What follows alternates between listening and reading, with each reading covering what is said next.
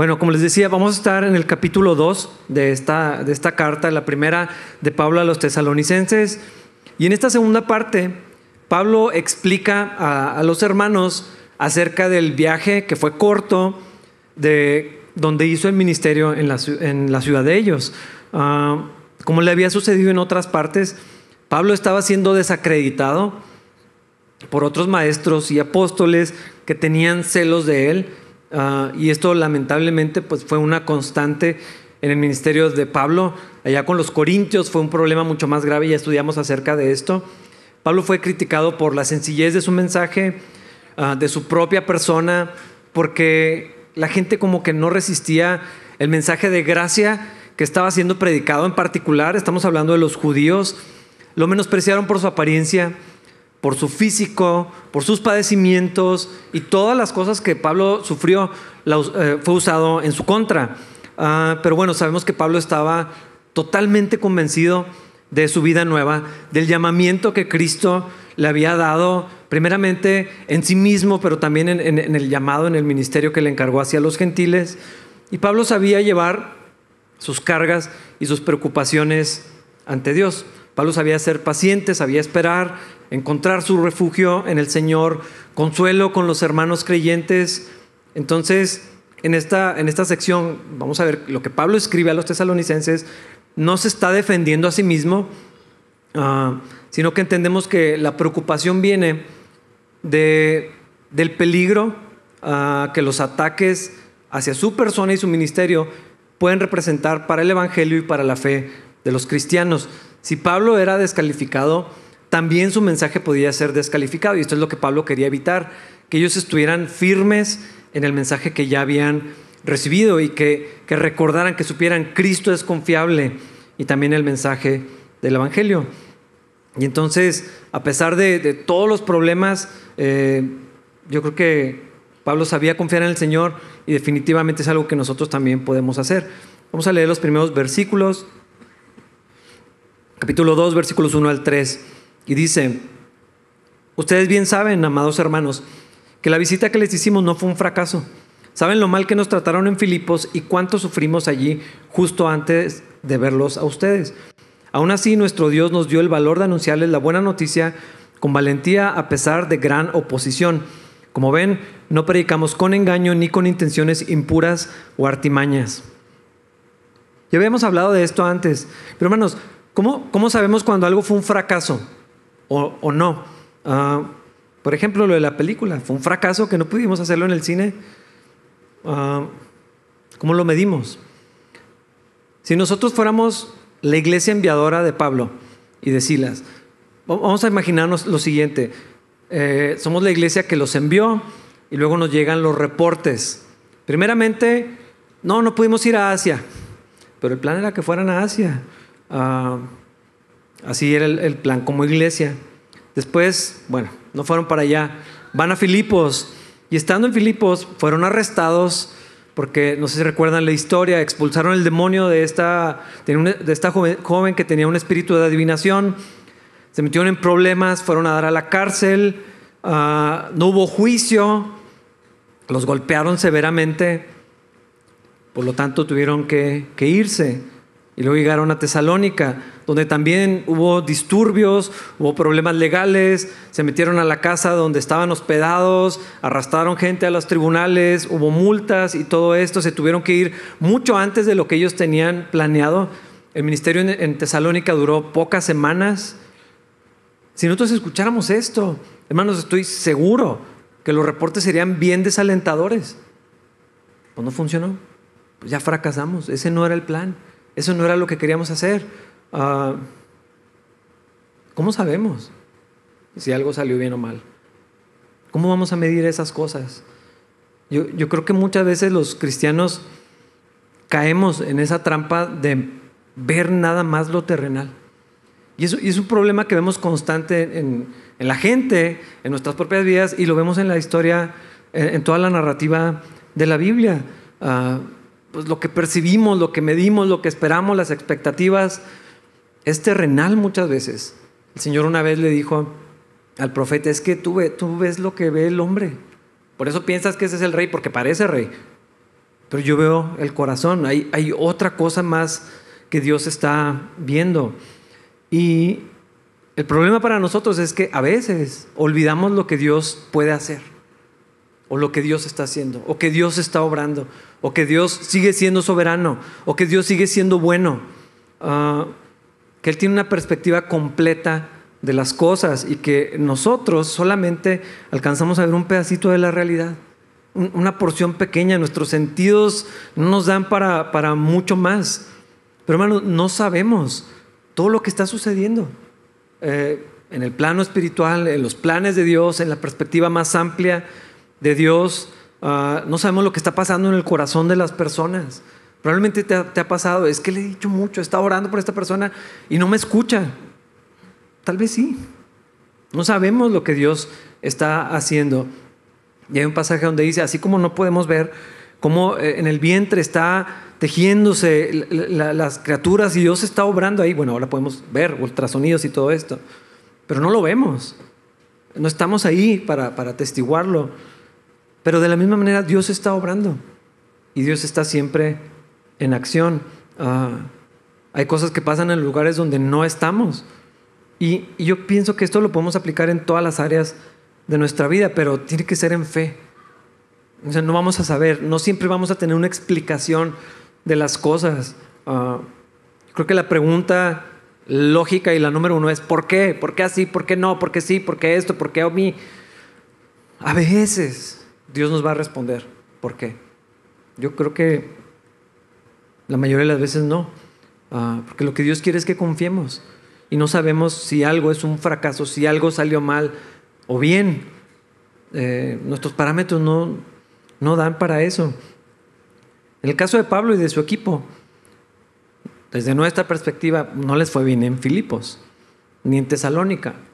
Desde una perspectiva más amplia, cuando incluimos la voluntad de Dios, cuando ya pasó tiempo y vemos un resultado, después de tal vez meses, no sabemos exactamente cuánto tiempo, cuando vemos lo que pasó en la vida de las personas, todo lo eh, que sucede en el mundo espiritual, desde esa perspectiva mucho más amplia, hermanos, estos viajes fueron un éxito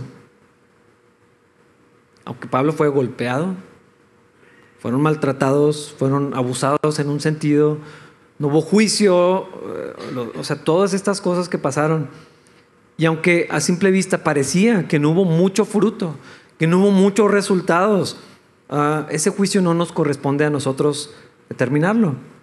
Si Pablo estuvo donde Dios lo quería, se logró el, plan, estar en la voluntad de Dios. Entonces todo salió bien.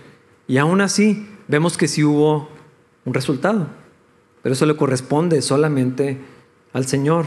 Ah, en ambos casos, en estas dos ciudades, lo que comenzó de maneras tan atropelladas, tan abruptas, se convirtió eventualmente en que se estableció una iglesia en Filipos, carta a los filipenses, y, una iglesia en Tesalónica, iglesias bien establecidas, iglesias que estaban creciendo, donde la gente se estaba convirtiendo, y ya, ya escuchamos la semana pasada, ya vimos los reportes de Timoteo acerca de la iglesia en Tesalónica.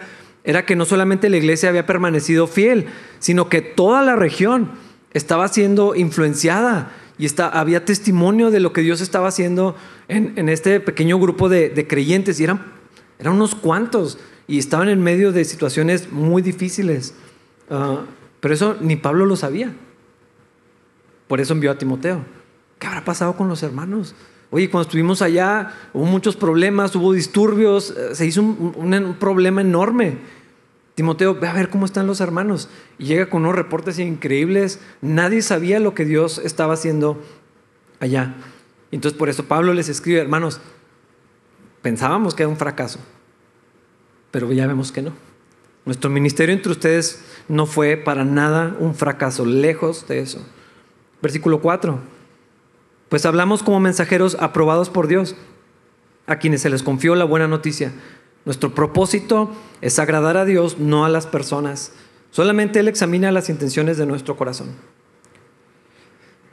Pablo no solamente está validando su apostolado, pero vuelve a salir este tema. No, no puedo dejar de verlo. Ah, el temor del hombre. Hermano, yo pienso que nadie entre nosotros diría, A mí lo que más me interesa es la opinión de la gente. Ah, diríamos todo lo contrario. Menos si lo comparamos con... si yo les preguntara, ¿te importa más lo que dice Dios o la gente? Es obvio, es obvio que todos vamos a decir que la opinión de Dios. Nadie va a decir, sí, es cierto, quiero agradar a la gente, me importa mucho la opinión de las personas. Claro que no, nadie va a decir nada como eso. El problema es que en ocasiones si le damos un peso más grande a lo que las personas puedan decir o puedan sentir que a lo que Dios quiere.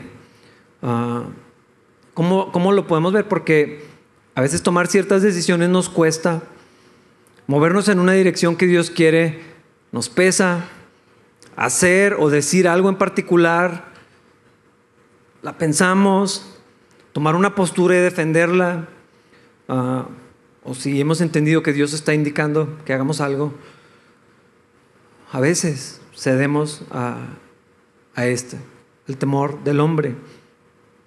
A veces Dios nos muestra por medio de una predicación, un versículo, un pasaje, la exhortación de una persona y sabemos lo que el Espíritu nos está hablando, pero a la mera hora nos echamos para atrás porque nos preocupa cómo nos vamos a ver lo que otros dicen de nosotros, lo que otros piensan de nosotros, las consecuencias que estas cosas podrían potencialmente traer a nuestra, a nuestra vida. Casi siempre es imaginario, pero aún las reales, exclusión social, críticas, estar expuesto al escrutinio de la gente. Eh, una vez que tenemos una postura, la gente pone atención a lo demás que decimos, cosas así. A lo mejor la desaprobación de nuestros padres o la decepción de mi esposa o de mi esposo, ah, o de los hijos, el rechazo de las personas. A veces es otro tipo eh, de costo, está involucrado en lo mismo, tal vez es financiero, tal vez es de estatus social o de oportunidades, y juntamente con eso algunas consecuencias sociales. ¿Cómo me voy a ver si tomo esta decisión? ¿Cómo se va a ver nuestra familia afectada? ¿Cómo se va a percibir? Si hacemos tal o cual cosa? ¿Qué van a decir? Voy a dar un ejemplo, o bueno, varios. Digamos que decidimos hacer cambios con respecto a los hijos porque el sistema educativo nos parece deficiente, no estamos de acuerdo con lo que se está enseñando, ah, no queremos que nuestros hijos reciban cierta influencia, cierta enseñanza. ¿Cómo entienden el mundo todo esto? Y como familia decidimos que vamos a hacer homeschool, que vamos a educar a los hijos en, casa. Es un ejemplo, ¿eh? Porque Dios nos mostró claramente a nosotros como familia, en lo personal, que en este momento específicamente para nuestros hijos tenemos que hacer, tomar esta decisión.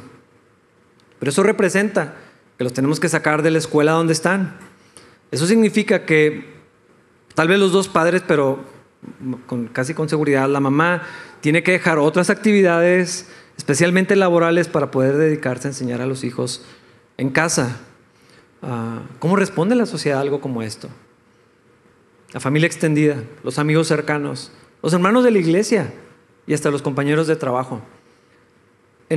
durante la pandemia todo era en casa, ¿verdad? Pero nosotros en un momento decidimos sacarlos del sistema educativo y ya estamos en la casa, entonces enseñamos a los niños en, la casa. y, surgen muchas preguntas. Pero ¿cómo? ¿Y cómo le vas a hacer el certificado de la SEP? ¿Pero qué va a pasar? ¿Y la socialización? Y 300 mil preguntas. ¿Cómo responde la gente con algo como esto? Uh, esto es nada más un ejemplo. Tal vez Dios está indicando a algún joven o una señorita que debe tomar una dirección en su vida. Ah, estudiar una carrera que esté en línea con los valores bíblicos desde la manera que él entiende o ella Tal vez tiene un llamado al ministerio. ¿Cómo sería la respuesta de todos? ¿Cómo vas a hacer eso? Estudia una carrera de verdad, tienes estas oportunidades y, empiezan a surgir presión, preguntas, comentarios y muchos ejemplos más. Terminar una relación, tal vez, que es inapropiada para un cristiano. Dejar un empleo porque esa actividad no es necesariamente donde Dios me quiere, no es lo más edificante. Poner algo a distancia con alguien. Uh, Tal vez es que la esposa deje un trabajo de tiempo completo para tomar uno de tiempo parcial, ah, porque Dios está mostrando algo como esto. Tal vez hay familias que están llamadas al ministerio o involucrarse eh, más en las actividades de la iglesia. Pero eso significa que tienen que hacer a un lado ciertas cosas. Ah, su estilo de vida ideal, ciertas expectativas financieras, las posibilidades que esto trae. ¿Cómo le voy a decir a mi esposa que tenemos que hacer esto? Que ya no hay el mismo presupuesto. ¿Cómo le explicamos a nuestros hijos que hay carreras que no les vamos a poder pagar? Tal vez se trata de opinar algo desde una perspectiva cristiana, tomar una postura, ah, cuando en el salón todos son 100% liberales. Tal vez abrir mi casa para, tomar, para, tener un capilla en casa. No sé, estoy dando ejemplos nada más. Y estoy asumiendo que en estas cosas es Dios el que está hablando. Es, Dios, es el Espíritu el que está dirigiendo. Y eso que sabes es que yo estoy seguro que esto es lo que Dios quiere. Pero hermanos, el temor del hombre es algo tan fuerte que pesa tanto y, llega a tener tanto eh, efecto que se vuelve atractivo ignorar la voz de Dios para ceder al deseo de aprobación de las personas. Ah, es sutil, pero a veces no tanto. A veces sabemos que estamos en una encrucijada. Sabemos exactamente lo que Dios está diciendo. No es ambiguo. Es Dios el que está hablando. Lo sé en mi espíritu, estamos, lo hemos hablado, pero tomar la decisión de enfrentar lo que la gente puede opinar, lo que mi esposa puede decir, lo que los hijos querían, lo que la familia va a decir, nos vamos a meter, yo qué sé, hay muchas maneras que se puede ver esto. Y ceder al deseo de aprobación de las personas, porque nos da como vergüenza hacer lo que Dios quiere. Calculamos un costo que es imaginario y decidimos que no podemos pagarlo. Y aún encontramos maneras de justificarlo, de defendernos, de presentar un argumento que se vea noble. Ah, no, es que lo hago porque tenemos tal cosa y pues se ve bien por fuera. Pero sabemos que es otra la razón, es otra la cosa. Y Dios ya dijo una cosa, pero me importa, sí me importa lo que los demás opinen. Por otro lado, en muchas ocasiones el temor del hombre no tiene que ver con la decepción de la gente, sino todo lo contrario hacemos cosas que se vean espirituales o de servicio a Dios, o presentamos una cara que es más noble, más cristiana de lo que realmente es, porque eso es lo que se hace, porque eso es lo correcto, porque eso es para que la iglesia presente una, imagen. Ah, a veces nos entregamos a algo bíblico, cristiano, necesario, sin buscar la dirección o la opinión de Dios. Hacemos cosas que pueden parecer admirables para otros, pero tienen el propósito escondido de que la gente nos admire, de que la gente me acepte, de que tenga una opinión de mí y digan, híjole, es que él es hermano, esa familia, esa persona. O que piense que somos maduros o espirituales, nos da pena reconocer que tal vez no sé tanto como quisiera que pareciera, que necesito madurar en algunas áreas que las cosas en mi casa no se ven tan bonitas como quisiera presentarlo a la comunidad, para tener un lugar de honor y de respeto, tener autoridad o tener poder, o el placer que viene de hacer cosas que producen una buena respuesta de la gente cristiana. Hermanos, el problema en todo esto es el temor del hombre. Es que me importa más lo que alguien dice que lo que Dios dice. Y si pasa, es una tentación que está ahí latente, real, muy seductora. Pero así como dice Pablo, Dios examina las intenciones de nuestro corazón. Y aunque pudiéramos engañar a otros, tal vez sí, hermanos, a Dios no. Y Dios sabe exactamente por qué hacemos las cosas que hacemos. Dios sabe exactamente por qué me apunté para servir en tal área y en otra no. ¿Por qué dije unas cosas y otras no? ¿Por qué si me piden orar, oro de una manera de la que nunca oro en mi casa? No sé, hay muchas, muchas cosas en esto. Pudiéramos engañar a otros, pero hermanos, a Dios no. Dios sabe si de verdad me importa lo que Él dice, lo que Él piensa, lo que Él me está diciendo que yo haga. Cuando Él está diciendo, esta es la dirección que quiero para ti. Esto es lo que puse en tus manos. Quiero que cumplas con esto. Y Dios sabe si lo dejamos a un lado, porque me pesa, porque me preocupa lo que otros puedan decir o hacer. Si lo que busco es, lo que la, es que la gente piense de mí bien, que no me vean como un radical o un ridículo que me tengan admiración, que me den un lugar en la comunidad. Hermanos, Dios sabe estas cosas. Ah. Y Pablo dice, hermanos, cuando estábamos entre ustedes, lo que nos importaba era agradar a Dios. Nada más. Por eso estábamos ahí, por eso dijimos lo que dijimos, hicimos lo que hicimos. Yo creo que valdría la pena, hermanos, preguntarnos si, así como Pablo, mi propósito es agradar a Dios. Lo que quiero es hacer lo que Dios dice. Piensa en el Señor Jesucristo. Él hacía lo que el Padre le decía. Él iba donde el Padre le decía. Si lo hubieran suavizado un poquito, no tan duro, busca otra manera. Pero es que una y otra vez encontramos estas personas, hombres y mujeres, que tenían una comunión con Dios, que amaban al Señor y que lo que querían era hacer lo que Dios dijera, al costo que fuera. Y para todos se vio diferente. ¿Cuál es nuestro propósito en esto? Tal vez, tal vez deberíamos platicar con el Señor. A veces no lo vemos. A veces es algo que deberíamos dejar que Él nos hable en esta área. En el caso de Pablo, tenía esa libertad de hacer lo que Dios quería, lo que Cristo le había pedido hacer. Versículos 5 y 6. Como bien saben, ni una sola vez tratamos de ganarlos adulándolos. Y Dios es nuestro testigo de que nunca aparentamos ser amigos de ustedes con el fin de sacarles dinero. En cuanto a elogios humanos, nunca los hemos buscado ni de ustedes ni de nadie.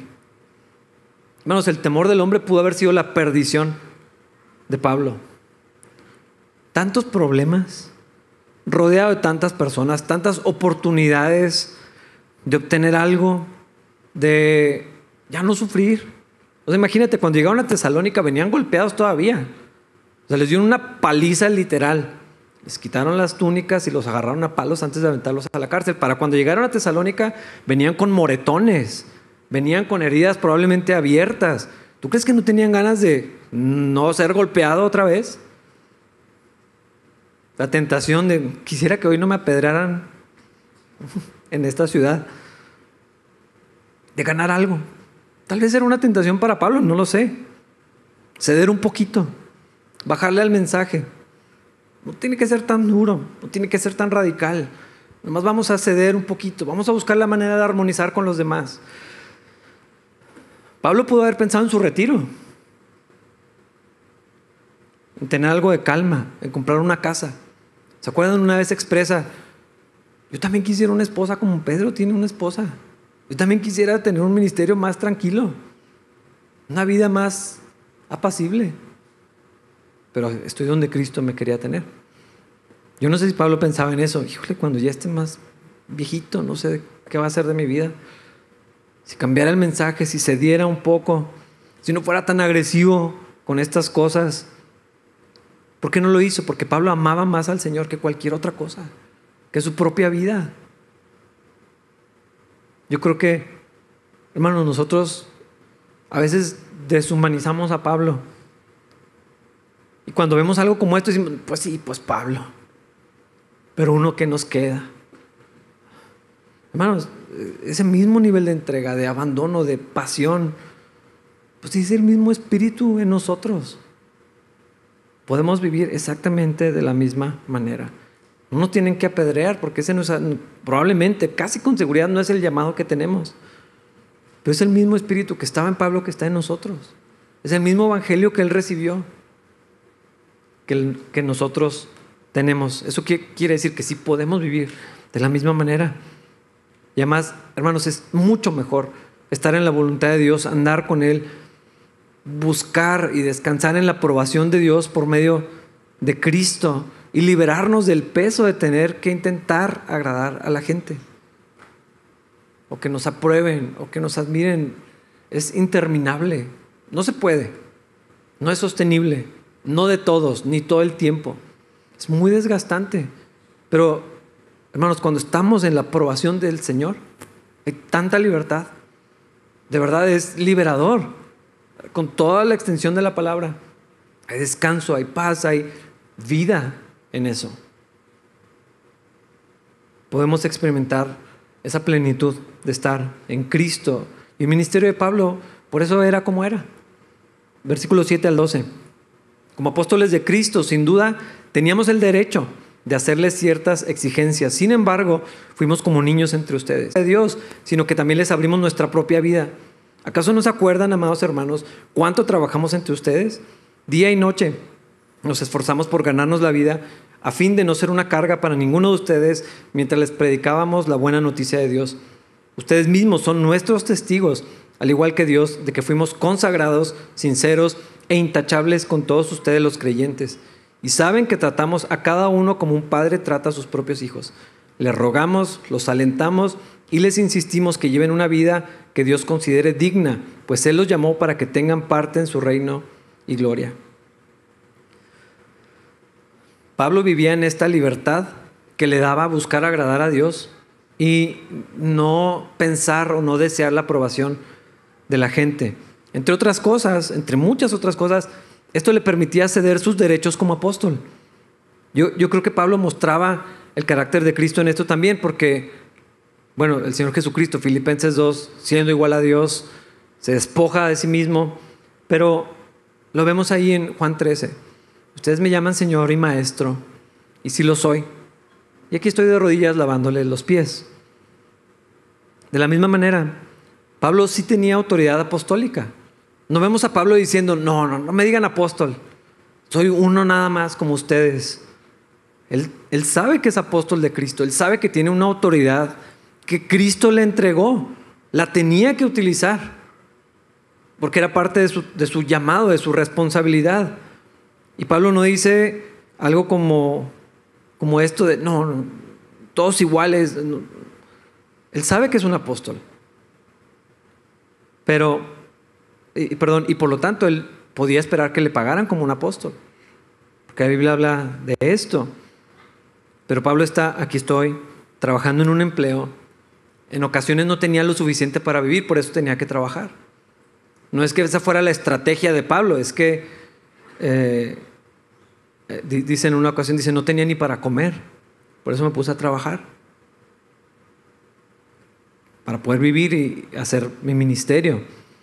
Pero aquí estoy trabajando, aunque pudiera pedir un salario, porque es justo, el obrero es digno de su salario, y en especial los que se dedican a la enseñanza de la palabra, así lo enseña la Biblia. Pero Pablo dice, pero ahorita no voy a pedir eso, prefiero no darles, no hacer tropiezo Prefiero que no me confundan con los otros apóstoles que se están aprovechando de la gente, de ustedes mismos, y están sacando su dinero. No quiero que me confundan con ellos, entonces cedo mis derechos. Pablo tenía derecho al sustento, a un lugar donde vivir, a los beneficios de vivir dedicado al ministerio. Pero voluntariamente dijo, aunque pudiera, lo voy a, entregar. ¿Por qué lo hacía? Porque los amaba. Y porque amaba a Cristo sobre todo, porque le interesaba más lo que Dios quería, lo que Dios estaba haciendo, donde Dios lo quería tener. Y en esta entrega al Señor podía también entregarse a los hermanos. Para ilustrar su amor por ellos, nos da una imagen bastante cercana a nosotros. Yo creo que todos hemos visto una mamá cuidar a sus hijos. Yo entiendo, si hay muchos malos ejemplos. Hay mamás que asesinan a sus bebés. Hay mamás que son negligentes y egoístas. Pero yo creo que la mayoría de nosotros tenemos buenos ejemplos, cercanos, porque el amor de las mamás es algo increíble. Yo pienso en mi mamá y pienso en Wendy como mamá. El servicio, la entrega, todo ese trabajo que en muchas ocasiones sí es sacrificial y no siempre es apreciado. La cultura dice que hacer esto es de menor categoría. Es lo que dice el mundo, que es inapropiado para una mujer servir a su familia de esta manera. Pero vemos a las mamás en medio de la enfermedad, el agotamiento, las necesidades personales, su amor expresado en acciones no, no se detiene. La ternura con la que cuidan a un hijo enfermo, cuando lo consuelan, cuando hay dolor, ya sea físico por una herida o emocional por un corazón roto. Alguien que se levanta temprano, se acuesta tarde a favor de bendecir a su familia. Yo he visto eso, sigo viendo eso. Y esta es la imagen que está diciendo Pablo. Así como lo hace una mamá con sus hijos, así estuve entre ustedes. Esa es la idea. O sea que también era sacrificial, primero los demás. Comía al final, sí comía. Probablemente ya le tocaba la comida fría, como le pasa a las mamás.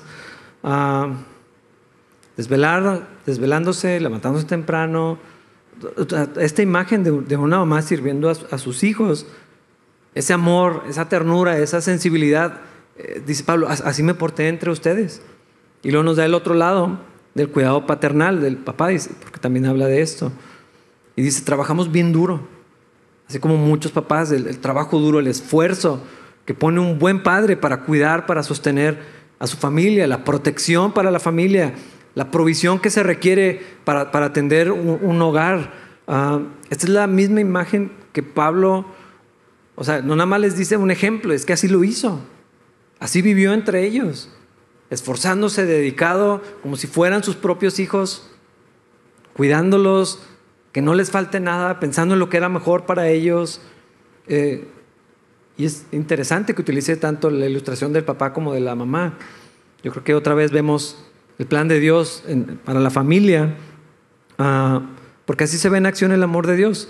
En una familia se expresa de diferentes formas, pero en el ministerio yo creo que, que vemos el carácter de Dios, que no es sino esto, el carácter de Dios expresado en, en acciones.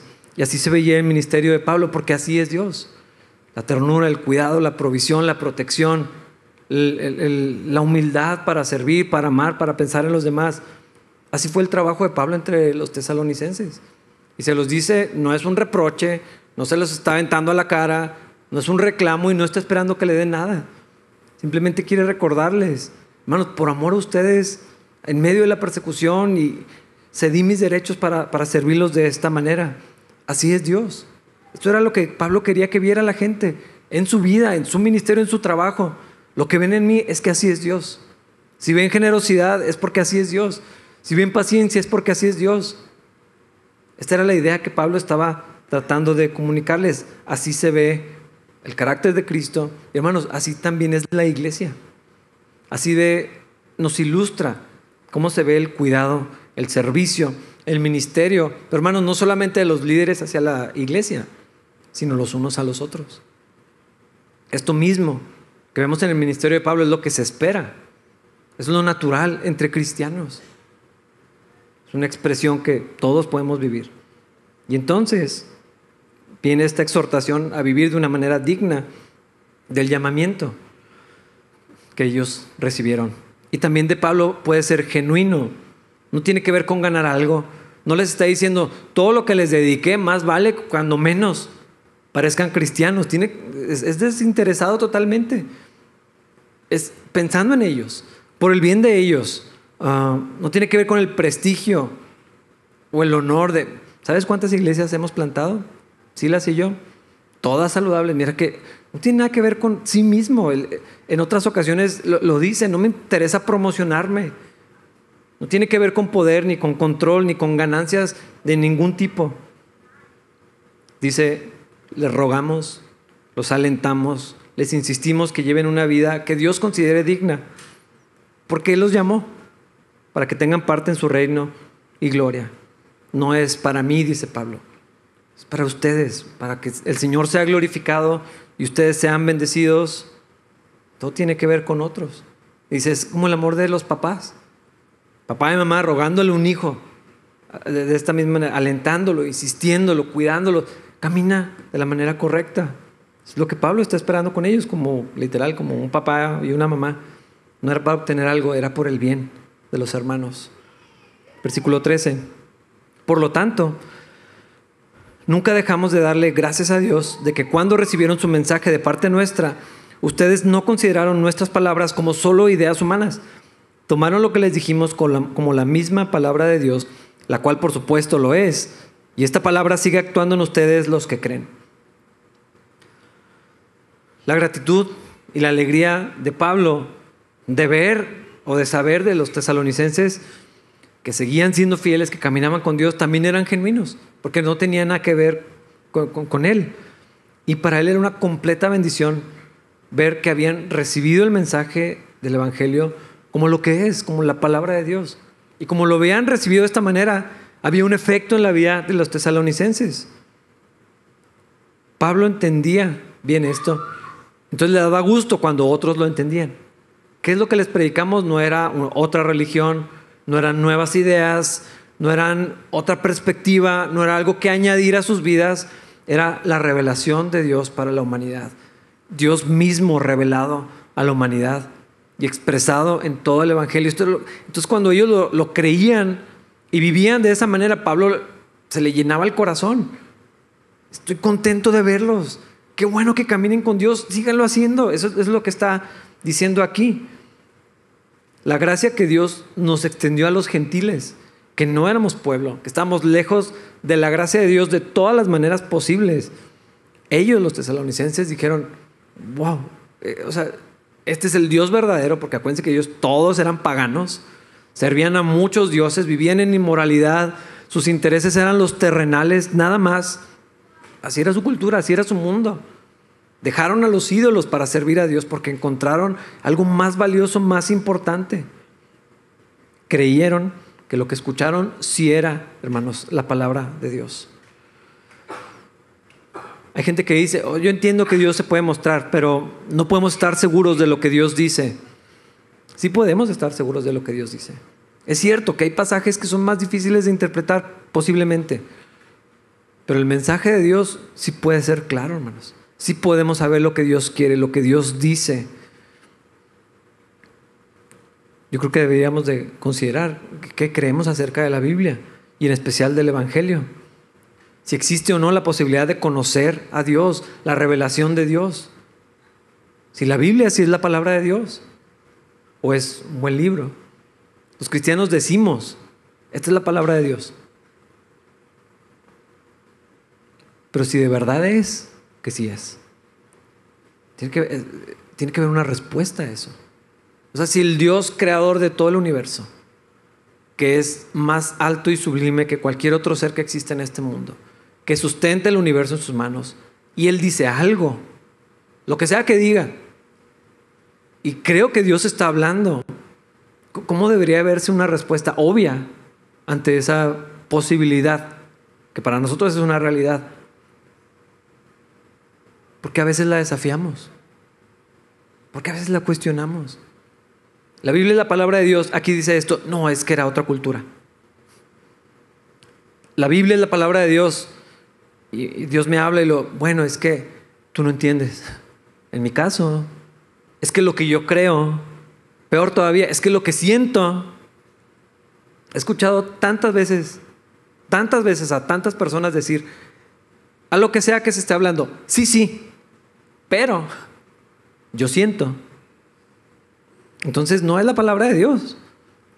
No, me imagino si pudiéramos estar en la presencia de Dios y ver de la manera que Isaías o Ezequiel o el apóstol Juan vieron la presencia de Dios y que Él hable y decir, sí Dios, pero es que lo que yo siento. Lo dudo muchísimo. La mayoría estaba tirado en el suelo. Soy hombre muerto porque he visto al Señor. Entonces, ¿por qué cuando tenemos la Biblia y decimos que es la palabra de Dios, nos atrevemos a decir, sí, pero lo que yo siento, lo que me dijeron, es que era otro tiempo, eso ya no aplica, no estoy tan seguro, tiene contradicciones, es que la traducción le quitó. Entonces la Biblia ¿La palabra de Dios o no es? No puede ser y no ser al mismo tiempo. Y a los que creen, hermanos, a los que creemos, la palabra de Dios es eficaz, es efectiva, penetra como, como una espada, discierne hasta lo más profundo, dice que separa así, entra hasta separar las intenciones que hay en el corazón. Pero tenemos que creerlo.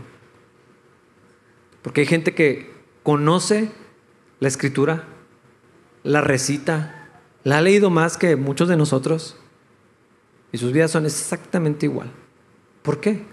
Tenemos que creerlo. Es lo que está diciendo Pablo aquí, su confianza está. La palabra de Dios es verdadera, el mensaje de Cristo es cierto, no hay duda de eso. Pero a los que creen, el resultado es obvio en sus vidas. Es lo que pasó con los tesalonicenses y es lo que Pablo les está diciendo. No es una cuestión de ilusiones, no es de esperar, bueno, pues ojalá que pase algo, ni era una fe ciega. Pablo podía ver el efecto que tenían los creyentes, así como en su propia vida. al que cree el Evangelio, al que recibe la palabra de Dios como lo que es y la abraza y, la recibe así en su corazón como esa semilla que entra, hermanos, sí hay un resultado. Y lo que está hablando Pablo aquí es efectiva. Hermanos, la palabra de Dios es real. Sí es Dios hablando. Podemos pararnos con firmeza encima de lo que Dios dice. Y con valentía, por eso Pablo podía defenderlo, porque no eran sus ideas. Hermanos, si yo tuviera que defender mis ideas, bueno, existe una enorme posibilidad de que me esté equivocando. Claro que sí. Tendría que ser ridículamente arrogante para pensar que fuera de otra manera. Pero si estoy parado en lo que Dios dice, no me da ni pena decirlo con seguridad. ¿Por qué? Porque no son mis pensamientos. Porque es la mente de Dios. Es lo que Dios dice. La palabra de Dios sí funciona. No solamente trae información. Es información increíble. O sea, históricamente, por todos los ángulos, poéticamente, el análisis de tantos libros, tantos autores. Hay muchas maneras de ver la Biblia, pero es mucho más que eso. Trae una transformación real.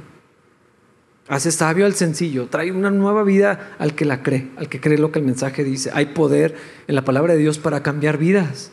El Evangelio es poder para salvación, también para producir fruto, también para vivir la vida en nosotros. Pero hermanos, lo tenemos que creer. Versículos 14 al 16. Y luego, amados hermanos, sufrieron persecución por parte de sus propios compatriotas. De esta manera imitaron a los creyentes de las iglesias de Dios en Judea, quienes por su fe en Cristo Jesús sufrieron a manos de su propio pueblo, los judíos. Pues algunos de los judíos mataron a los profetas y otros incluso mataron al Señor Jesús. Ahora también nos han perseguido a nosotros. Ellos no agradan a Dios y actúan en contra de toda la humanidad al tratar de impedir que prediquemos la buena noticia de salvación a los gentiles. Cuando hacen esto, siguen amontonando sus pecados, pero la ira de Dios por fin los ha alcanzado. Una vez que los tesalonicenses recibieron el Evangelio, inmediatamente se les puso un blanco en su espalda. Se convirtieron en objeto de la persecución. Y al hacerlo, Pablo está tratando de animarlos, no están solos. Qué triste, pero no están solos, no son los únicos, ni son los primeros, ni van a ser los últimos. Van a sufrir por causa del Evangelio. Y un concepto totalmente antinatural, pero que es verdadero, tienen la bendición de participar de los padecimientos de Cristo, de ser semejantes a Él, de estar, no están solos en la fila, no, son los únicos en el grupo que están sufriendo. Pablo está pensando, me acaban de apalear, me apedrearon, naufragios, me muerden las víboras, todas esas cosas que sufrió.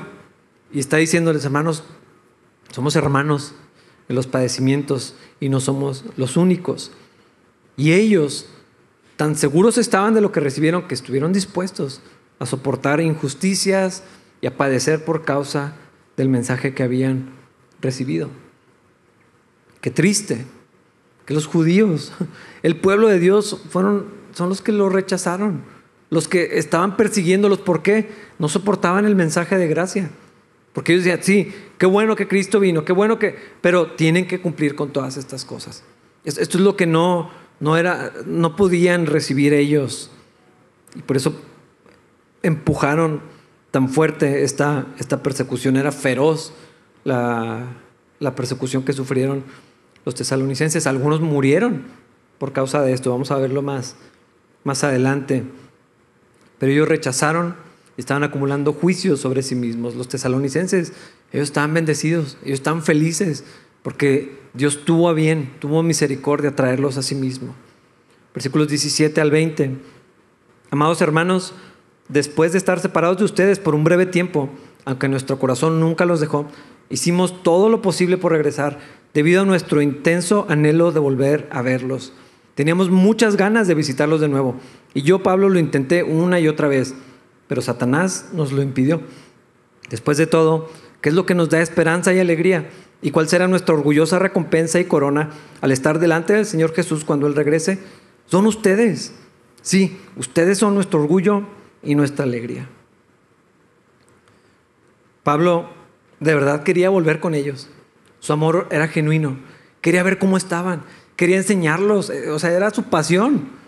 Predicar a Cristo y luego disipularlos y que entendieran bien, que estuvieran firmes, pero no se podía.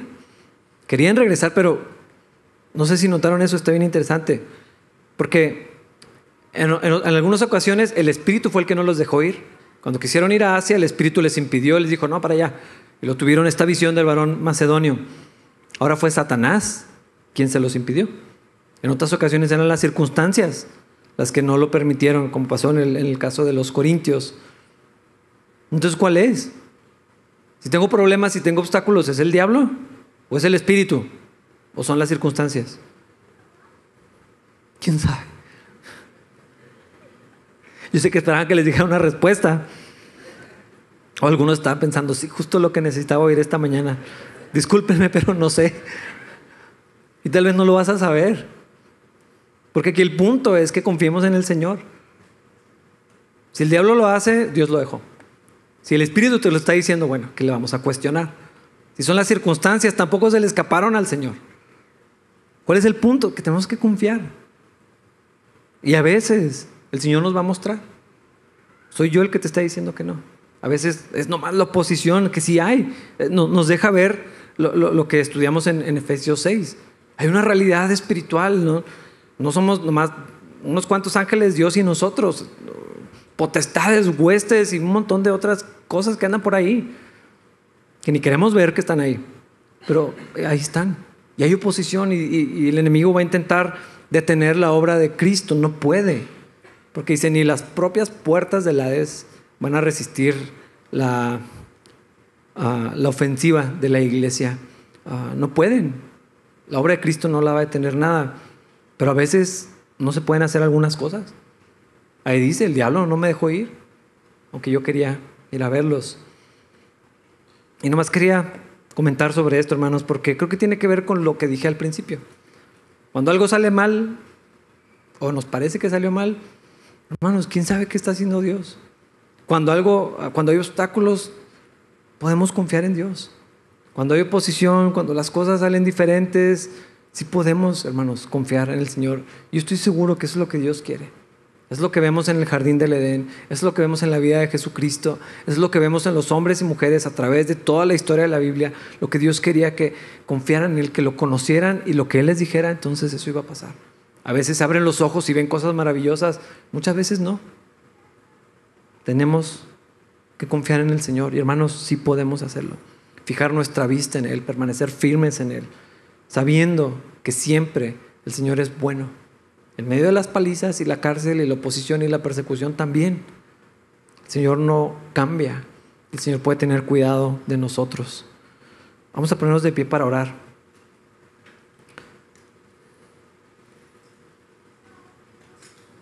Y podemos despedirnos después.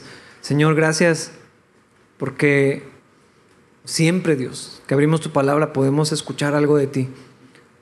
Ah, Gracias por estas cosas en las que podemos reflexionar y tantas otras que hay en una sección como esta, Señor. Yo te pido que nos hables a cada uno, Señor, en lo que necesitamos escuchar.